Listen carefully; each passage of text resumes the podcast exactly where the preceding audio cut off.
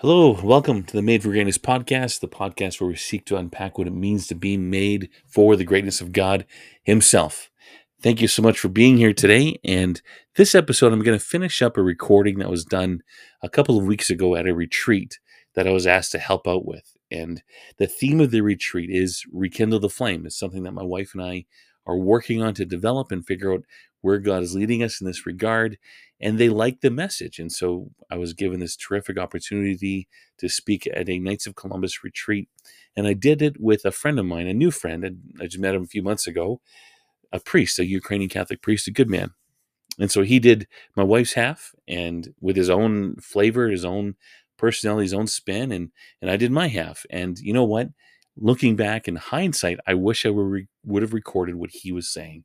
I didn't. I just recorded myself.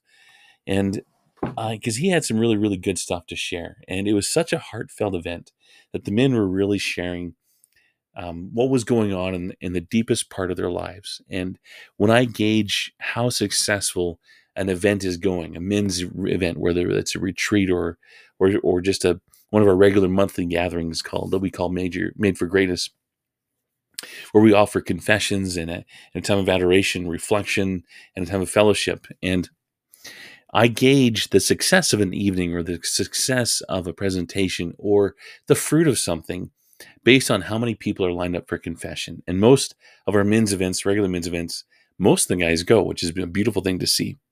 And at this particular event with the Knights of Columbus, it was the first public event since all the COVID lockdowns happened. Uh, well, I guess it would have been 2019 was would have been the last public event for this. I think it was maybe it was 2020, but around that time anyway. And the uh, the beautiful thing that I saw was all these men were going to confession, and unbeknownst to me, Father Warren, the the gentleman who's working with me that weekend, he has the same gauge of the but for him since he's a priest actually hearing the confessions and for him the quality of these things like the content the heartfelt uh, confessing going on in the sacrament celebration. So he said that this is some of the most deepest, most profound confessions that he had heard. And that's such a, a tremendous thing to hear. I think there's probably many reasons why. One, this is one of the first public events these Knights of Columbus people have had together as an organization, a local organization throughout the entire province. And I think, really, I think that all these lockdowns, the fears and everything surrounding surrounding COVID and uh, all of this stuff is really taking its toll on people's psyche, and I really do feel that that people are ready. You know, we're ready to receive more of God. I think a lot of this stuff made a made a lot of us realize our need for more of the Holy Spirit in our lives, more of God. But that's the nature of, of public suffering, isn't it? Where if a culture is really wealthy, really successful, um, everything is just going tickety boo. Not a lot of church attendance, not a lot of selfless volunteerism going on. You know, and also that it's also that triggers a, a decline in the longevity of this of this particular culture. I, I don't think that the world that we're in can sustain itself right now the way things are. We're murdering babies left, right, and center, euthanizing our elders. We're limiting freedoms all over the world. I, you know, I, I find all this stuff very, very, very, very hard to watch. And, I, and it can't sustain itself for too long. That's not the point of tonight. I don't want to get too far into the weeds. But there was a part of our presentation that did set the stage based on all of these things happening, based on some of these current events. And what I want to touch on right now is is one presentation out of this out, of four that I didn't record. I forgot to record it, and it was set the world ablaze. Now, the quote is it's from Catherine of Siena, and the full quote is if you are what you should be, you'll set the whole world ablaze. She the quote comes from a um, a letter that she wrote to a, lo- a local man named George, I believe his name is, and there might be a familial relation. I'm not sure, but from one hand, she knew who this person was and she knew his potential. And she knew that the job that he was being tasked with to be the prince of a local area or the entire country, I can't recall at this moment, I didn't look it up, um, is that he's fully capable of doing it. And all he had to do was just be who he is and he's going to set the whole world ablaze. You know, that same call is for us.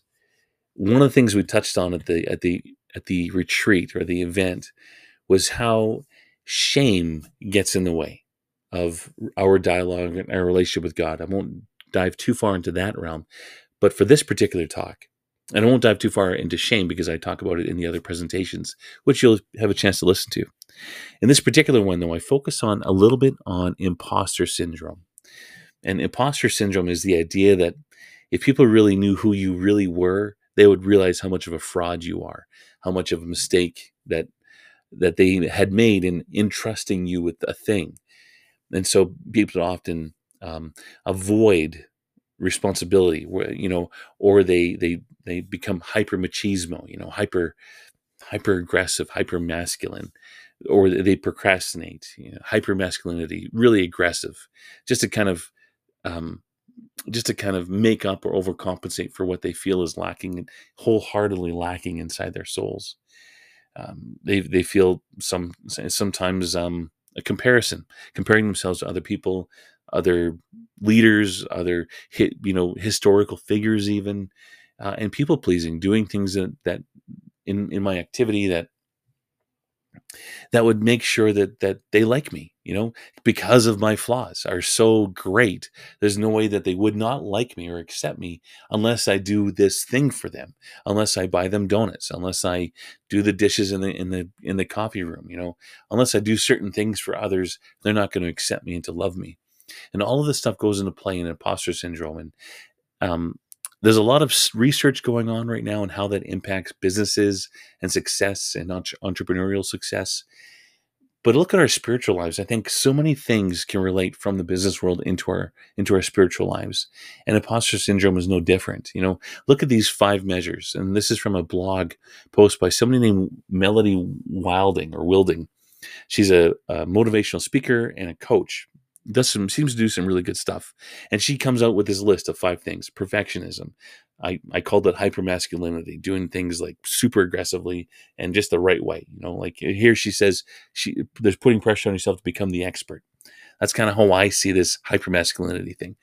I digress, and I'm not the expert. She is, so I'm gonna, I'm gonna, I'm gonna let go of this. I'm just gonna read this a little bit. Perfectionism is one of these marks. Procrastination, um, comparison and overcompensating and people pleasing. So she has these markers. And so when we think about our spiritual lives, what are some things that are spiritualized that I myself do where imposter syndrome can be part of the thing? And, and for one, for me, is shame um, keeps me away from seeing God's face. With presentations here, you listen to if you get it, if you want to, talk about that. Um, people pleasing or God pleasing, you know, doing things the right way at the right time, uh, not in a virtue sense, not in the correct sense, but in a way to overcompensate for my for my failings, for my for my sinfulness, you know, or my eagerness to sin. And what does God do? He calls us nonetheless, and He embraces us nonetheless, and He wants us to be here nonetheless. In our very DNA is God's plan for our lives. You think of that for a second. You know, it's no accident that we're here alive in this time of history I certainly don't think so.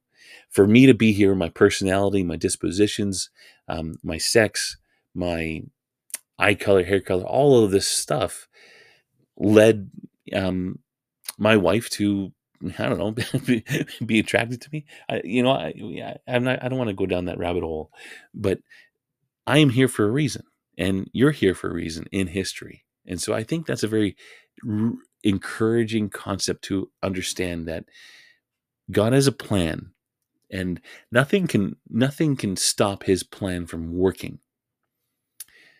Within his plan, of course, there's deviations and things, but this plan, if you think of our DNA as an example, our DNA took thousands of years to make. And on top of our DNA, our life events while we're growing up as babies and, and youths and young adults and adults, our life events shaped who we are today. And most of that is probably God's will. Some of that is not. Some of it is definitely not God's will. But God allows these things to happen so He can write a straight with a crooked line, so that He can advance His kingdom. Because really, that's our call as as Catholics, as baptized Christians. Our call, our responsibility, our our one job to do is advancing the kingdom of our Father, acting uh, in the name of Jesus, acting in the power of the Holy Spirit, and advancing the kingdom of God throughout the entire world. That, my friends, is our one job that we got to do. And this time in history, it's no accident that we're here and that we're somehow we're the right people to be here to advance his kingdom in the right way that he wants it to be advanced. Yeah, we've been bruised along the way. We've been we've been torn, we've been tattered, we've been broken in some in many I'm broken in many cases. But we're still here and he still has a plan and he's not going to stop using his plan just because I deviated at one point in my life he's still going to try his best to make his plan work so that we can advance his kingdom in this time of history. And I really do think that's a very beautiful thing to understand. And so when we when we think of this quote from Catherine of Siena, if you are who you should be, you will set the whole world ablaze. Just being who we are in our very core, you know, allowing our personalities to shine, allowing our dispositions, allowing our you know, by dispositions, I mean our, our likes, our dislikes, the way we talk, the way we act, all of these things, being who we should be, we will set the whole world ablaze. We'll be able to advance God's kingdom the way that He wants us to advance it. And there's there's a quote here that from my journal I was looking at earlier today, trying to think of some things to say in this intro because I'm really not good at this podcasting stuff. But it's Genesis chapter 5, 17, verse 16, and it's walk before me, walk before the Lord, and be blameless. Now, if we are who we should be, we're walking before the Lord and we're being blameless. But what does this word blameless mean? It doesn't just mean blameless in the sense that I've never done a single thing wrong, never deviated from God's plan at one single of an iota. You know, not one iota have I ever deviated from God's plan in my life. That's not what this word means. Blameless, the root of it is tamiyem. Tamiyem. And it, the root of it means integrity, truth, and sincerity. To walk blameless before our God means to walk with integrity, with truth, and sincerity. And in this quote of context of Catherine Siena, if we are who we should be, walking in integrity, truth, and sincerity, um, not masking, not pretending I am I am who I'm not, not putting a brave face before God, not even avoiding his face, walking before him in integrity, truth, and sincerity. Walking with God in all of my imperfections will set the world ablaze. I don't need to be somebody else to do that. I need to be who God made me to be. Now, I'm going to end there. This is not the presentation that I gave at the retreat, but the event. But um, this will do. I'm, I'm going to be done playing around with this episode. I've recorded and deleted so many times, I just can't seem to get it quite right. That's okay. I'm going to let it go and we'll let God do his thing. And you know what? I hope that you get something out of this. I hope that somehow this episode can glorify God. So thank you so much for being here. If you're on anchor.fm, then you can skip ahead to each uh, chapter, each presentation. There's three other presentations. And if you're on Spotify or if you're on iTunes or another platform, you won't be able to skip ahead to the other chapters. Um, but each one is a roughly 15 minutes in length.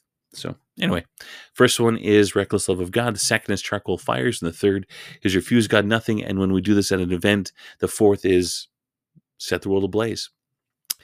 God bless you. I'm praying for you. And thank you so much for being here today.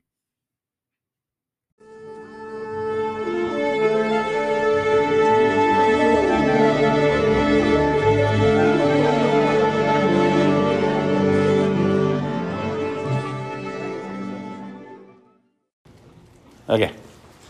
My wife and I met at a Catholic Bible school in Alberta called John Paul II Bible School. I, uh, I was on a missionary team for a few years, and then I'd gone to the seminary and got kicked out of the seminary and went back to this Bible school area. And I worked on their farm. They had some chickens and some horses that I was tasked with taking care of. And um, I met Kara at one of the lunches, and uh, she didn't remember this, but I actually met her a few years prior. I was on a, one of these mission trips I was on, and I stayed at her house here in Regina.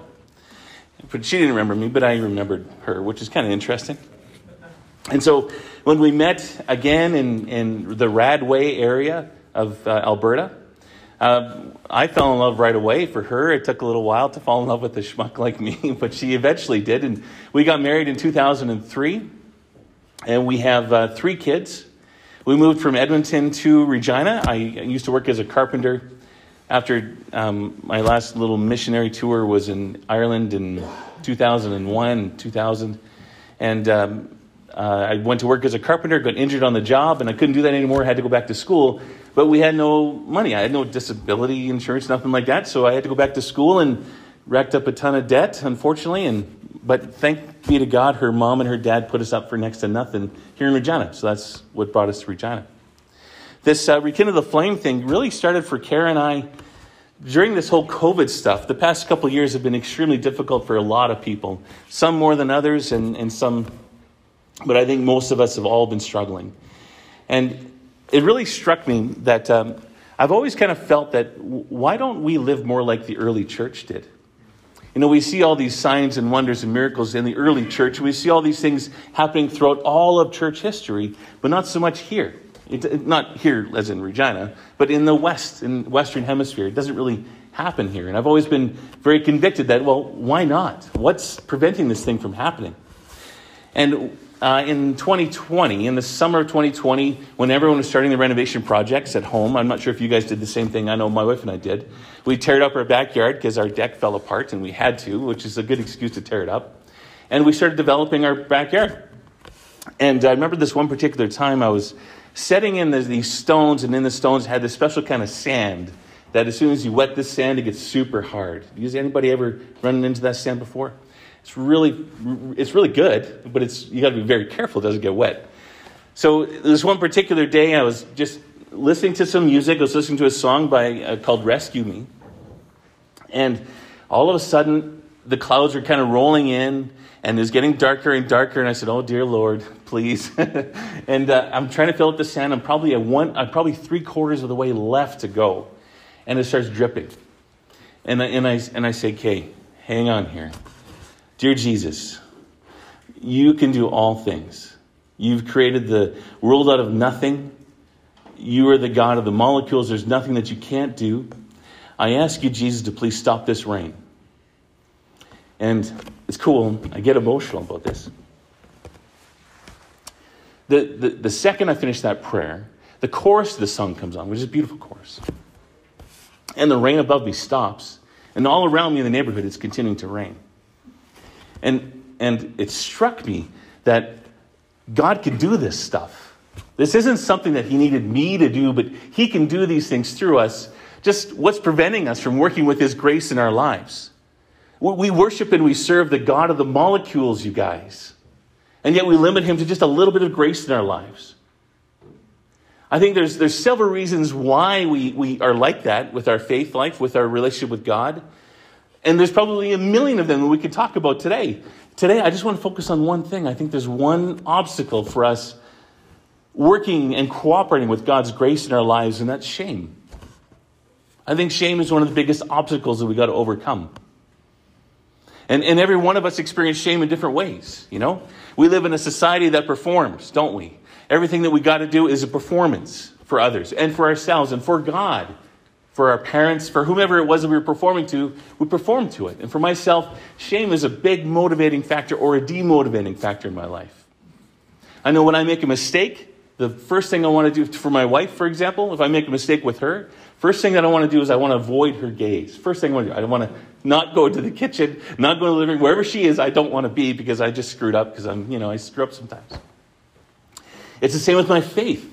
When I sin, when I sin, no matter what sin that might be, whether it's lust or pride or my ego, I'm just feeding my ego all day.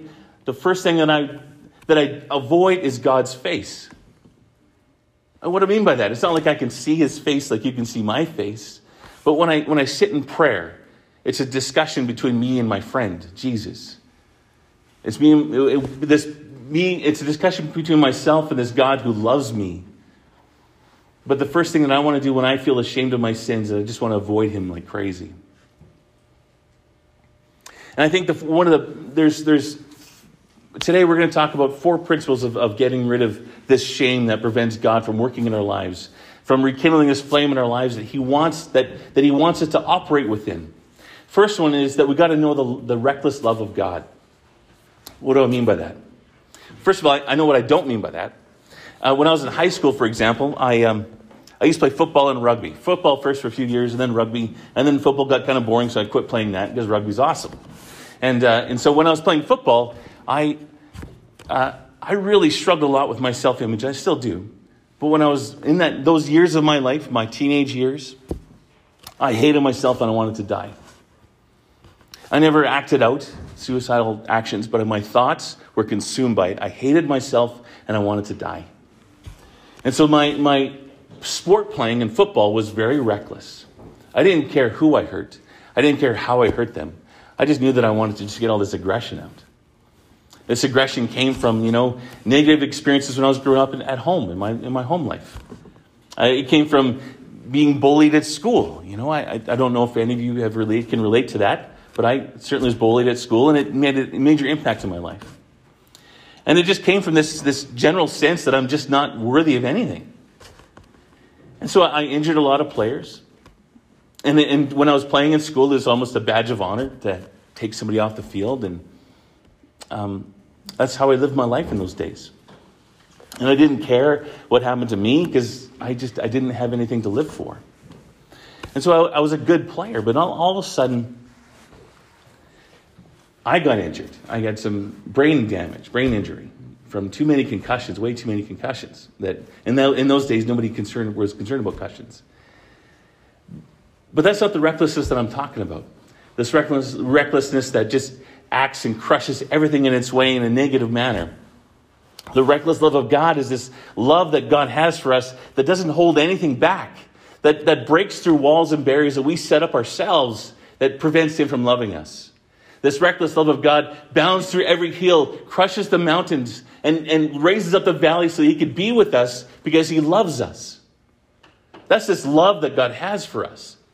For God, whatever I've done in my high school years, whatever I've done, however I feel about myself, that's not going to stop Him from loving me. We have to remember that we are not defined by our failings and our weaknesses, but we're defined by our Father's great love for us. This love for us that's everlasting, this love that is beyond all understanding, this love that encounters us wherever we are in our shame, wherever we are in our fears, wherever we are in our sorrow, that's where Jesus is because he loves us, because you're his sons. God loves you. What limits our, our experience of God and accepting his love a lot is, is, our, is our upbringing, our parents. Our, our leaders when we're growing up, our mentors when we're growing up, whether they're good or not. And if our parents or, or these role models were abusive, then we see God as a little bit abusive towards us. And we, we expect that, that God's going to treat us the same way that, that they treated us. You know, we have to perform a certain way, do certain things, say certain things in order to be accepted and loved by this being who is all goodness. And that, that's a really big inhibitor to our relationship with God. We have to somehow acknowledge that, yeah, God is love. And I really struggle with that reality of knowing that I am loved. And I have to somehow let go of that reality that I'm familiar with and comfortable with. And God's love for us is, is unconditional, it's life giving, it's freeing. We just have to be ready to accept it. For God, He's not chalking up lists of our sins so He can point us down and, and shame us. That's not God, that's us. We do that to each other in our performance society, we do that to each other. God doesn't do that to us. God sees the long game with us. He sees the end of our lives. He sees the middle of our lives. He sees the beginning of our lives. And He's present just the same at every single spot. And He loves us. He sees when I lust. He sees when I'm prideful. And He loves me anyway. He doesn't condemn me, He doesn't kick me to the curb. One of my favorite analogies for this, uh, when I was on this, one of the teams I was on was called the Challenge Team. And we talked about chastity to uh, teenagers and young adults. One place that we were at, they thought it'd be funny to call us the Virgin Prunes, because there's a, a, a, British band called the, uh, the uh, something Prunes. But anyway, so and that was a neat promoter that they had for us. But a side, side story. One, one of the um, neat analogies that I, that I really appreciate from love that I learned in those days was from a young lady named Mary Beth Bonacci. And she had a, this thing called pizza love. And, and she talked about infatuation versus real love. And pizza love is a lot like this. And this is a great way to describe how we see love in our own lives. No matter how old or young we are, we are. This still impacts how we receive God's love to us. So pizza love is really simply described as I love pizza, but I don't love pizza when it's got sardines on it. And you try to, when you're talking to teenagers, you try to be as gross as you possibly can. I know my uncle, for example, he loves peanut butter and salmon sandwiches. So I don't love pizza when it has peanut butter and salmon all over the place. I don't love it then, but I love it other times. And we, and we see God's love for us like the same way that we see pizza. That if I am saying my prayers the right way, if I'm, um, what was that called, Father, when we get down to the ground? What's that prayer called? Prostration or poklon. Poklon. If we do the poklon just perfectly, then God will love us. If we say the rosary the exact same way that, we, that we, our mother taught us to, then God will love us. That's that pizza love. But whether we can do the full, pro, pro, pro, what do you say again? Poklon. Poklon. Whether we could do the, the poklon correctly or not, is God still going to love us? I'm asking you.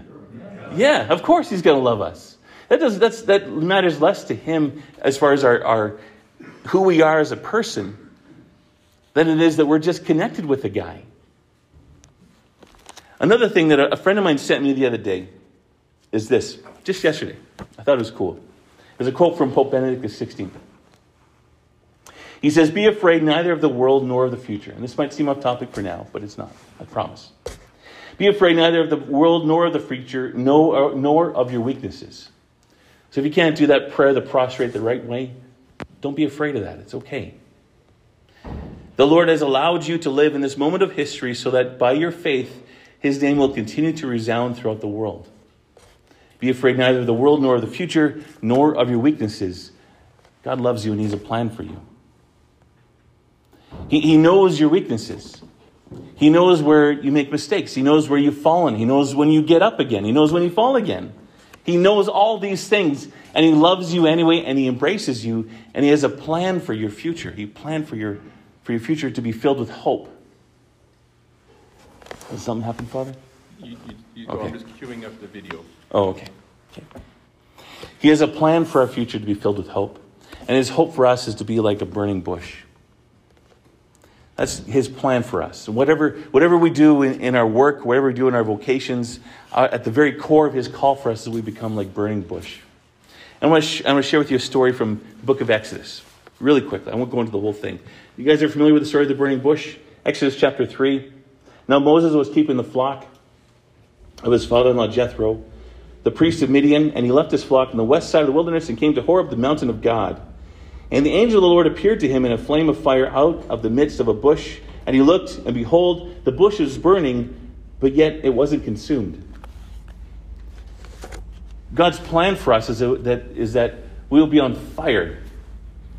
That we will be on fire with, with Him, with His love for us. Be on fire for the whole world.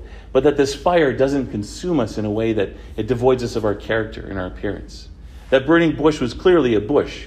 In Scripture, it's clear that, that Moses knew that it was a bush. There's no way to, to mistake that. It's the same with us.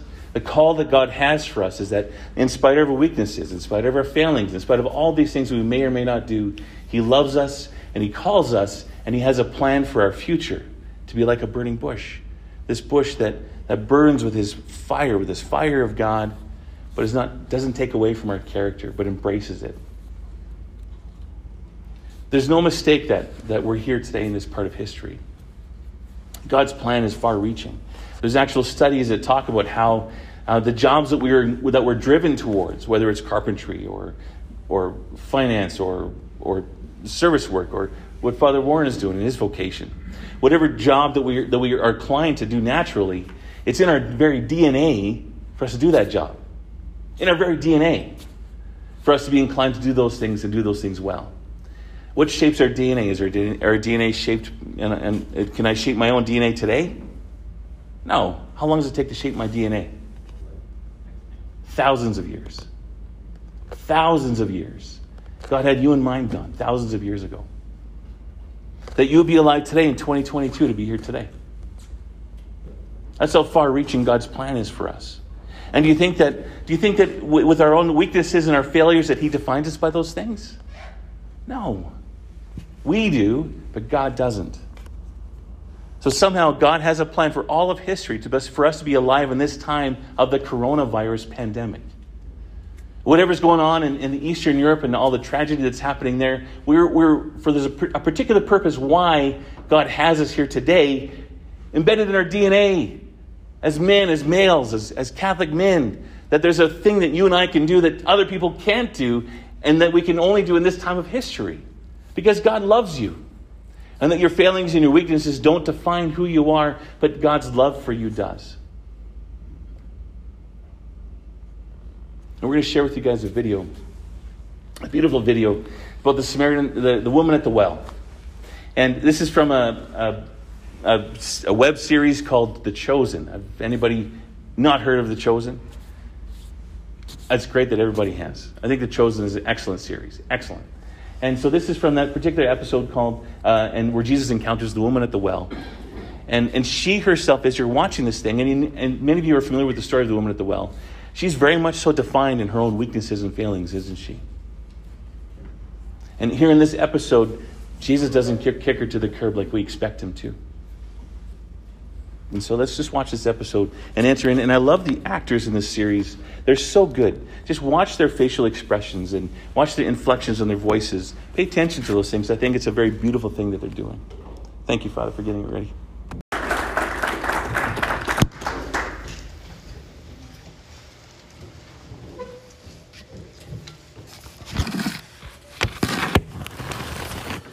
Okay, thank you very much.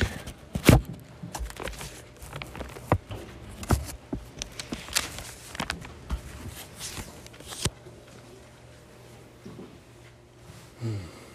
Okay. Oh, I gotta unmute this thing. There you go. Oh, that's loud. Oof. Maybe I'll I'll remute it. Oh, See if that's any better if the two of those are. is that any better? Or am I just noisy? I might be just noisy. It's a little. I'll just use that mic. I'll just stick. I'll stay stationary. It's so okay. That one just needs to be turned down if it's going to be used. It's okay. Okay. Did this get turned off? I don't know. Touch it. Nope. Nope. Good. Okay. Excellent.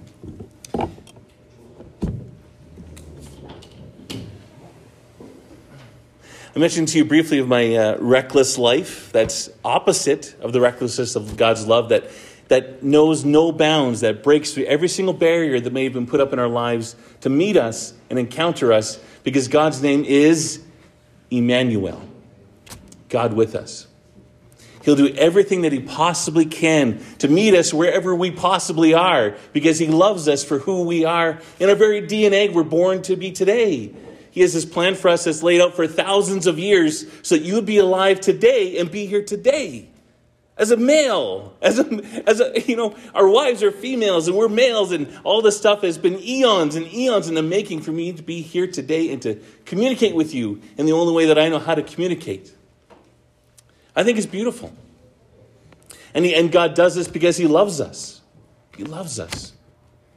It might sound cheesy or childish to talk about God loves you. But man, one of the, one of the most common things that, that Archbishop Fulton Sheen would say is, God love you.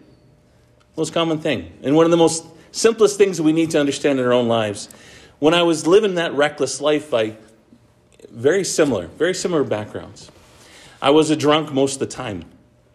Um, there wasn't a whole lot of days where I was sober, but um, um, a lot of binge drinking going on in my life and very big party scene. And um, my mom, good Irish mother from Ath- she grew up in Athabasca. She was the firstborn children. Her her her siblings were the firstborn in Canada, and um, the uh, she coerced me into going to this retreat called Youth 2000. It was a retreat that was run by the Franciscan Friars, the Renewal. They're based in New York State, and uh, and they live in this. They work, live, and work in the streets of of the worst places of New York City and, uh, and elsewhere throughout the world. And this retreat was centered around Eucharistic adoration, where in the Latin rite we have Eucharistic adoration, and it's not common in Ukrainian light, rite or other Eastern rites, where it's centered around this this adoration of, the, of of God Himself, this Emmanuel, who wants to be with us so recklessly that He becomes bread, so that we can be so that we can consume Him. And so Eucharistic adoration is centered around this reality of God's presence in, the, in this holy bread. And so when my mom coerced me into going and and uh, she said, Oh, no, you said yes that one day, but I don't remember that one day ever happening. And so I, I went and I was hungover. I was angry. I didn't want to be there. I felt like my mom tricked me into going. And, and it was right on the heels of this brain injury I mentioned. And I, and I couldn't play these sports that I wanted to play. I was scouted to go other places, other colleges, other universities. But I couldn't because my head was not right. Still not right. Sorry, Mark, I don't mean to disappoint, but, but yeah, he knows, he knows, he knows. Um, but I, I, couldn't do these things. So my very identity of, of first time ever being accepted in my life was as a football player and as a rugby player. And I couldn't do those things anymore. And so my very identity was gone. And then now the only thing that I had that I was accepted for was my drunkenness. I could drink anybody under the table. And I was very cool. You know, that's what people would call me as. And so um, I showed up to this retreat angry, hungover, uh, not wanting to be there at all. And in the middle of this place, it's, it's a beautiful retreat center in Alberta called the Fata House. And in the middle of this place, it has this awesome stained glass window of Jesus and the Divine Mercy. Have anybody ever seen that image of Jesus, the Divine Mercy? He's got that two rays of light coming from his chest, and he's standing there, and he's got the underneath his feet is an inscription, Jesus, I trust in you. You guys ever seen that one? Beautiful. And the stained glass window is, is probably as big as from the stage to the ceiling, and it's massive.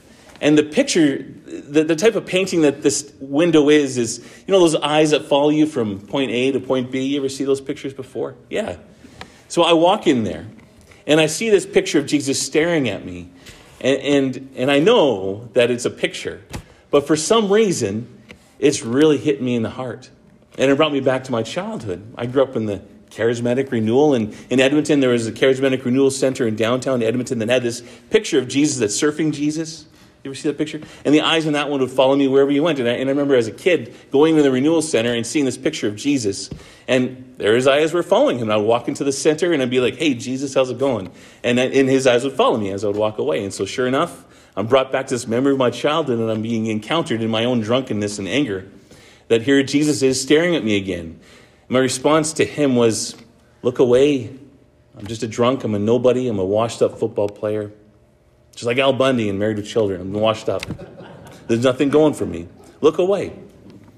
And, but he wouldn't look away, in part because it's a picture, in part because God's love for me is reckless. And he encountered me in that moment of my pain and my brokenness. And it reminds me today of the story of St. Peter from the Gospel of John. I'm so happy you brought up St. Peter. The Gospel of John, chapter 21. This is after this is after the crucifixion, after the death of Jesus, after his resurrection. We see this scene in John chapter 21 where in scripture it becomes the only written dialogue between Jesus and Peter after the resurrection. We know that, that Peter was around when Jesus arose from the dead. We know that he was around, but we don't have any record of a dialogue between the two of them. So, this first dialogue comes on the heels of a brutal torture. A brutal torture. It comes on the heels of Peter denying Jesus not once, not twice, but how many times? Three times. You know, I, have had friends come and go in my life, and, and some of these friends I've had for a long time, my friends from back home. I, I talked to one the other day, and it's just like I, I never left. But friends in our lives, they, they come and go. But these, these friends where we just build up this massive friendship that just for a short period of time, they're your lifelong friends. So some, for some of the guys, one guy in particular, his name is Colin, a good Irishman, Colin Doyle. Uh, is, uh, anyway, so Colin Doyle from Alberta, and I love the guy. And we, were, we lived together, worked together for three years. And, and when I talked to Colin, it's just like we never left. So I, I can imagine Peter and Jesus, these bros, these buddies that were that suffered together, cried together, laughed together, ate together, had a great times together for three years. And Peter saying to Jesus, I promise you, come hell or high water, I will never deny you. Never deny you, Jesus. You're my man. I got you. And what, is, what does Peter do? Denies him. So, this scene that we're, I'm going to read to you briefly, I'm not going to read the whole thing in the interest of time, and it's kind of boring to watch someone read. Um, this scene is the first encounter that Peter has with Jesus after his promise that he'll never deny. After his denial, which he knows that Jesus knows, because he knew Jesus, he knew who he was. This is the first scene. So they're fishing. The DNA of Peter meant that he was a great fisherman. Thousands of years for Peter to be born in that time. Isn't that cool? I think that's cool. So here he is, he's fishing. And John, or the disciple that Jesus loved, says, Hey, look over there. There's a fire on the shore. It's Jesus, it's the Lord. And Peter recognizes and, and sees that it's, it's Jesus, his buddy, his friend, on the shore making a charcoal fire. So, what does Peter do? He gets his clothes on, jumps into the lake, swims to meet Jesus at, at the shore. The point of the charcoal fire is really interesting. A charcoal fire is the most common way to cook food in the ancient Near East. The most common way to cook food. And it's only ever mentioned in the entire Bible twice. Two times. This is the second time. The first time is when Peter denies Jesus. They're warming themselves at a charcoal fire because it was cold. And they say to Peter, Hey, Peter, you know, you're, you're a friend of this guy, aren't you? You're, you're one of his friends. I saw you around. You guys were with him together at the temple. Yeah, I saw you. And what does Peter say at the charcoal fire? Never knew the guy. Denied his best friend. If, if my buddy Colin was being tortured and I knew that his, his death was imminent and he was being beaten alive to almost to a pulp, and here I was denying that I ever knew the guy, and I had a chance to either suffer with him or save him, man, I would, be, I would just feel awful. I would feel awful. So here Jesus is cooking this charcoal fire on the shore of the Sea of Tiberias. God is beautiful, you guys. The Sea of Tiberias, this area of, of the entire planet, is the lowest point on all the planet that we can inhabit. The lowest point on planet, the, the lowest point on planet Earth that we can be on is there. The lowest point of all of humanity is there where Jesus is cooking this charcoal fire. In the Jordan River, where Jesus took on all of our sins and was baptized by the John the, John the prophet in the Jordan River at the lowest point of all of humanity, at the lowest physical point of land on the earth. That's where Jesus first encounters us publicly. Jesus is Emmanuel. And here he is meeting Peter at the charcoal fire on the lowest, plant, on lowest place of the entire planet, right there. And what does he say to Peter in this moment? Does he say, Get out of here, Peter? You betrayed me. Does he kick him to the curb? Does he say, Get back in the boat? You know, they need you over there somewhere. Somebody needs you. What does he say? He eats with him, talks to him, calls him, says, Peter, feed my sheep. I believe in you, Peter. Feed my sheep. He calls Peter to a higher purpose, to a higher calling, at the point of his shame, at the point of this charcoal fire. And I, I, I, I, love that image of Jesus encountering us at the lowest point on the entire planet, above, above the sea, the lowest point above sea level. That's where Jesus encounters all of humanity. That's where he encounters us at our lowest points. And it reminds me of another scene from the Old Testament in Ezekiel. You guys ever hear of the story of dry bones? You ever familiar with that story? I love this story. And I, I love it because of this scene. The valley of the dry bones, where, where God takes the prophet Ezekiel to this place in a vision, and he sees this valley full of dry bones.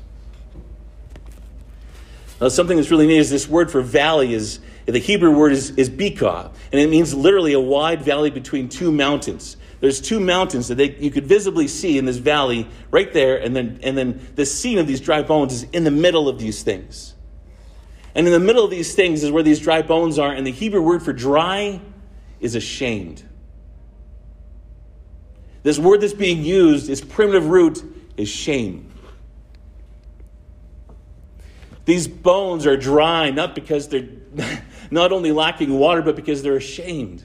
They're dry, they're, they're, they're brittle, they're, they're, they're afraid. Wherever we might be in our sins, that's where these bones are in our sins. And where Peter is when he encounters Jesus, he's there in his shame at the lowest point in the planet, encountering Jesus at the very place where he sinned, where he denied him in the charcoal fire. So at this place of the valley where God breathes new life, this word ruah, where breath is, where else do we see that word in the Bible? In creation where God breathes his life into these bones and rises them out of their shame. In the valley. This picture of the seed, it's in a valley between two mountains. And there's lots of scripture verses where God takes us to the mountaintops, isn't there? God could have easily, in this scene, taken us out of the valley and risen us back on top of the mountain where we are supposed to be in this highest mountain and great consolation and joy. Instead, he encounters us in the valleys of our shame. He encountered us, encounters us at our charcoal fires. Wherever we feel the lowest, that's where Jesus is. He's encountering us, and what does he say to us? He says, I love you. I love you. I don't define you by your failings and your weaknesses. The world does, but I don't. You are my son, in whom I'm well pleased. That's what Jesus says to us at our charcoal fires. That's what he says to us in our valleys of our shame. And where he meets us there in our valley at our charcoal fires, he calls us to something new and greater than we were before. He breathes his life into us and makes us new creations in our valleys of shame. He doesn't shirk away from the source of our shame. He embraces us and he forgives us and he loves us because we're his children. So I think this, the second principle to rekindling any flame that God may have given us is in, being willing to encounter Jesus openly and honestly at our charcoal fires in the valleys of our shame, which makes confession so beautiful. Confession for us is our charcoal fire. Whether it's pornography, whether it's anger, whether it's uh, wrath. I mean, I don't just mean anger. It's good. It's, there's righteous anger, but I mean like wrath, spitefully hurting somebody because I'm angry with the person. Whatever kind of sin that we're in, Jesus was there in those moments. And he loves you still the same. So when we go to confession, it's so important for us not to be afraid to admit those moments in our lives. There might be a sin that you're, that you're trying to cover up that's 30 years old. Be brave, my dear brothers, and confess that sin at your charcoal fire today. Let all these burdens go eh, and give it to Jesus. He's there to meet you at your fires, He's there to meet you in your valley. At the lowest point of your life, that's where He is, waiting for you. The only thing that prevents us from encountering Him in those moments is ourselves, is our shame, no, God, I can't show you this thing. No, it's too embarrassing. I can't show you. I can't. He sees it already. And He loves you. He loves you.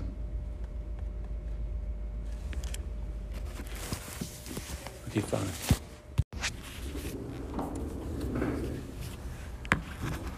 I was at that in that chapel where that picture of Jesus was. You remember me mentioning that? That picture of Jesus, divine image, divine mercy.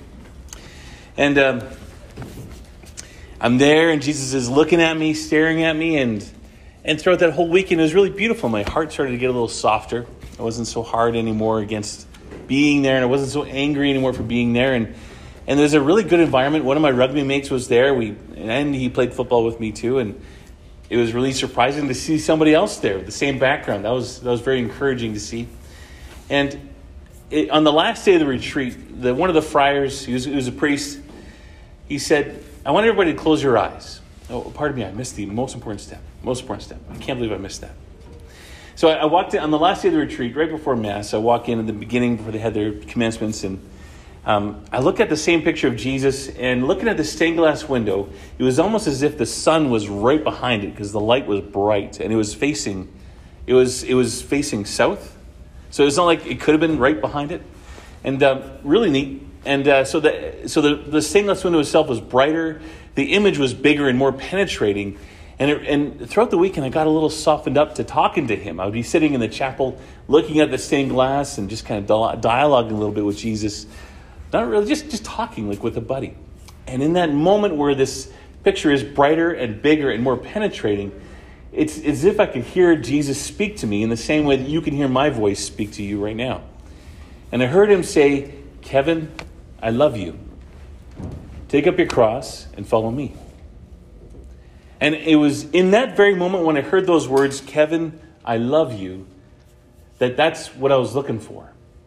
All the, the party scene that I was entangled in, all the whatever it was that I was doing at that time, everything that I was looking for was found in the heart of Jesus, who loves me, who his heart that beats for me, and his heart that beats for every single one of you.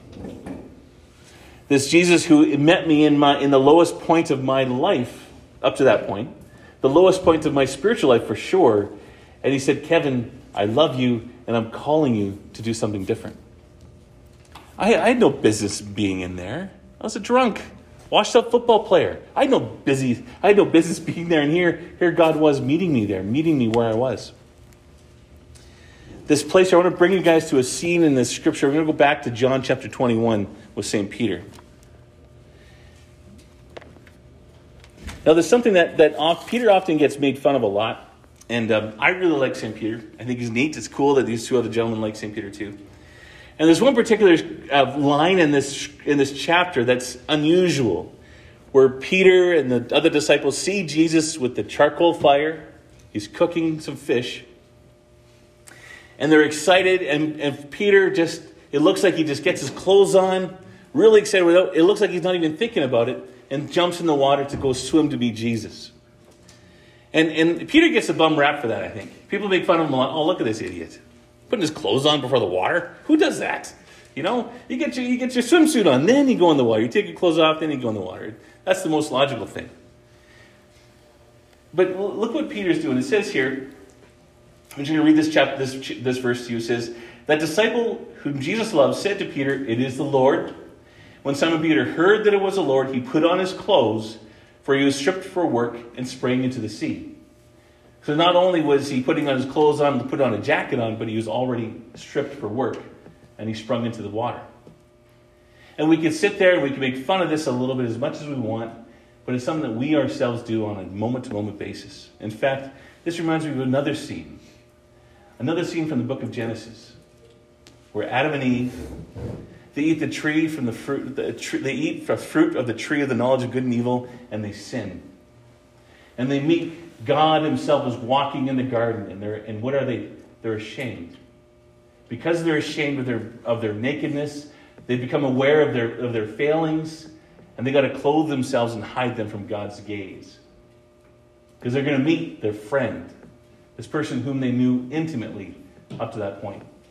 So they get themselves clothed and they encounter their God. Peter, who, who is eager for an opportunity to, I'm presuming here, eager for an opportunity to make peace with his friend, to make peace with his brother, puts his clothes on in the very similar way as Adam and Eve put clothes on before they met God. Very similar way. And we do that ourselves, don't we? And it's easy for us to sit here and point and mock St. Peter and say, oh man, look at that fool. See, that's why that guy never became a rabbi, because he puts his clothes on before jumping into the water. No, we do the same thing. We clothe ourselves with other things. We clothe ourselves with service work. The Knights of Columbus, we do such good stuff for people who need stuff. We really do good, do a lot of good work. Look at what's happening with Ukraine. The fund that's been created just like that overnight.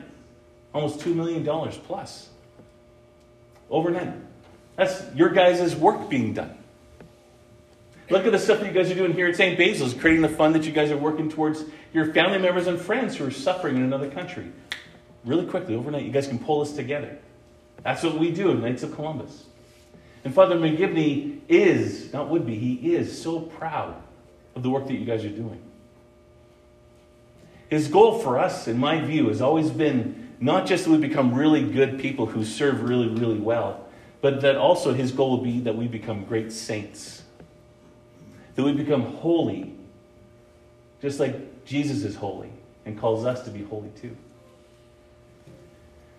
We have to somehow stop allowing our work to clothe us and hide and allow us to hide our imperfections, uh, hiding our shame, hiding whatever it is that we're afraid of exposing to God. We have to stop clothing ourselves with stuff and allowing ourselves to be just fully naked and open before God Himself. Not fully naked and open for everybody else. We're not starting a nudist calling here. But fully naked and open to God Himself. When we go to confession, hold nothing back. Hold nothing back and don't be afraid of confession. This uh, refuse God nothing is sort of a, it's, it's a quote, a very popular quote. But the original title for this talk was The Only True Dialogue. And it comes from, oh, I don't know if my recording is picking me up. Anyway, it doesn't matter. It comes from a quote from, Saint, uh, from uh, Catherine Doherty, the foundress of Madonna House. And she was talking to some seminarians, as she often did, and she had them over at her household. I don't know the whole routine. Peter would know this routine better than I did, but in this particular talk that's recorded, uh, she was talking to some seminarians, and she was talking there, and um, I got the opportunity to listen to it because when I was in the seminary, I was with a group called Companions of the Cross in Ontario, outside of Ottawa, and this formation household that I was in at the time was right in Combermere where um, Madonna House is. And so they would come over and we'd dialogue and fellowship with them quite a bit. And they let us listen to this recording of Catherine Doherty talking to some seminarians. And the one line that stuck out to me was this The only true dialogue is the one between two crucified persons. I want to say that again because that's a lot for me personally. I don't know about you guys, but for me personally, it's a lot for me to unpack. The only true dialogue is the one between two crucified persons. So for her, it, has a twofold meaning. It has a twofold meaning, not just to other people, that we become uh, open and ready to receive whoever needs help, that we're there for them, that we can lay down our lives for the other person. Just like you guys are doing for your brothers and sisters in Ukraine. Just like you guys do for the Coats for Kids program, clothing people who do not have clothing. Just like you do, Terry Shelley, all his great work that he does with the Special Olympics. You know? Being crucified for these kids who need us, who need the work that we do but it's also being crucified with our Lord Jesus and being crucified with him in a dialogue with him and holding nothing back. Because to be crucified isn't just this nicey nicey thing where you're standing there with all your clothes on. Your nakedness is laid bare. You're made to be humiliated, and you're there, and there's nothing, nothing, you can, nothing you can use to hide yourself from other people's gaze. And the goal here isn't to become humiliated, but the goal here is to hold nothing back in your dialogue with God. If you find that somehow your service work has become a crutch or a, way, a thing to hide some parts of your life from, change how you do your service work. If you find somehow that your prayers that you're doing are, are ways to hide the uncomfortableness inside, change how you're doing your prayers. Don't stop those things. We need to do those things as baptized Christians. That's our duty. But maybe change how you see them. Encounter Jesus crucified in your prayers, in your moments of prayer, and say, Jesus, here I am. I'm going to refuse you nothing. I'm not going to hold anything back. I, uh, this is my weakness. Jesus, I need you to help me in my weakness. I'm really hurt, Jesus. I don't know how to deal with this pain. Whatever it is, hold nothing back. Because Jesus died for you to set you free from these things. He died, to, he died for you to redeem you from your sins, to redeem you from your pain, to redeem you from your hardship. Because he loves you. And, and I know this next phrase has got some, got some flack over the past few years, in the, since, I mean, from my knowledge anyway. But it really is real that if you were the only person on earth, Jesus would have died for you all the same. He would have become born as a human being just like you if you were the only person on earth and he would do it because he is your personal Jesus. He is your personal Savior. He died for us collectively, but he's your personal Savior. Are you going to accept him as your Savior? We've been baptized, which is awesome. We've been confirmed for Ukrainians. You got it all at once, which is great. But when we experience those sacraments over and over again, are we really surrendering our lives to Jesus in a new way? Because that's his call for us. Every time that we encounter Jesus, it's a new moment to start over again. Catherine, Catherine Doherty, another favorite quote that I have from her is every moment is a moment to begin again. Every moment. So even if you've done that sin over and over and over again, I overheard somebody say the same thing that's on my heart. I go to confession, I say the same thing all the time. I do the same thing. I'm sure all of us do. I, we all do the same things. It doesn't matter how many times you've fallen into pornography or lust or gossip or slander or anger, like wrath anger, or whatever it is that it is that you're struggling with. God is there ready. He's crucified for you. He's there ready willing to receive you as his friend. We just got to stop pretending that we're not hurt, that we're not broken, that we're not weak. We need to do that. So that Jesus, our, our Savior, can really redeem us from the inside and out. So next time you think of Peter putting his clothes on before the water, make it remind yourself of your own, of our own uh, habit to hide our imperfections. We live in a performance driven world, and, but God isn't performance driven. God loves you. No matter what you've done or continue to do or always do, He loves you because you are not defined by your weaknesses and your failings. You're defined by your Father's love for you. You just got to say yes. Just got to say yes. Yes, Jesus, I'm, I'm nervous to let, let everything bear. I'm nervous to let you into this part of my life. I'm nervous, Jesus, but yes, Jesus, I want you in there. The third principle of rekindling this flame that God has given us is refusing Him nothing and not holding anything back in your dialogue with Him. And to give Him all of your life. Not just the religious bits, but your social bits too, and your interior stuff as well. Everything. Let Him be Lord of everything. Everything.